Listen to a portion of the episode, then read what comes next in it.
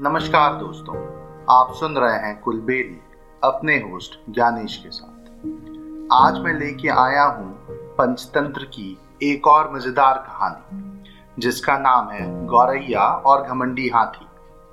आइए सुनते हैं ये कहानी, आपके होस्ट ज्ञानेश के साथ।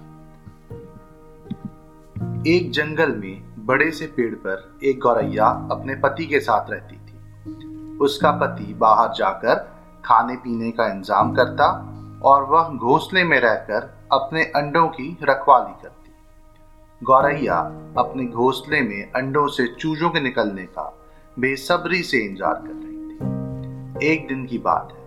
वो अपने अंडों को सेक रही थी और उसका पति भी रोज की तरह खाने पीने के इंतज़ाम के लिए बाहर गया हुआ था। उसी जंगल में एक गुस्सैल हाथी भी रहता था। वो हाथी वहाँ आधम का और आसपास के पेड़ पौधों को रोनते हुए तोड़फोड़ करने लगा। उसी तोड़फोड़ के दौरान वह उस पेड़ तक भी पहुँच गया जहाँ गौरैया रहती थी। उस हाथी ने पेड़ को गिराने के लिए ज़ोर ज़ोर से हिलाया, लेकिन वह पेड़ बहुत मज़बूत था। थोड़ी देर बाद हाथी थक कर वहाँ से चला गया। लेकिन उसके पेड़ को ज़ोर ज़ोर से हिलाने से गौरैया का घोंसला टूटकर नीचे आ गिरा और उसके सारे अंडे फूट गए। फूटे हुए अंडों को देखकर गौरैया बहुत दुखी हुई। वो ज़ोर ज़ोर से रोने लगी। थोड़ी देर बाद उसका पति भी वापस आ गया। उसे सारा किस्सा पता चला तो वो भी बहुत दुखी हुआ। लेकिन उन्होंने हिम्मत नहीं हारी और हाथी से बदला लेने और उसको सबक सिखाने की ठान ली। उनका एक मित्र था, जिसका नाम कटफोड़वा था। वो उसके पास पहुँचे और उसे सारी बात बताई। वो हाथी से बदला देने के लिए कटफोड़वा की मदद चाहते थे। कटफोड़वा के दो और दोस्त थे। उनका नाम था मधुमक्खी और मेढक। वो सब तैयार हो गए और उन्होंने मिलकर हाथी से बदला लेने की योजना बनाई। तय योजना में सबसे पहला काम मधुमक्खी का था।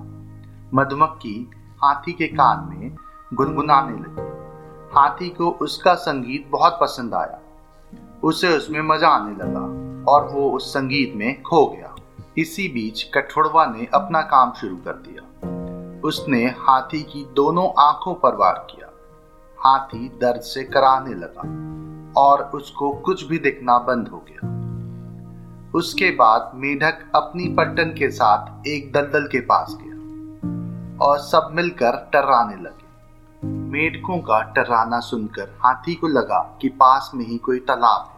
जहाँ जाके वो अपनी आँख धो सकता। है वो आवाज़ की दिशा में चल पड़ा और वहाँ जाकर दलदल में फंस गया। धीरे धीरे वो दलदल में और फंसता गया और उसे उसके कर्मों की सजा मिल गई। इस कहानी से हमें यह सीख मिलती है कि एकता में बहुत ताकत होती है।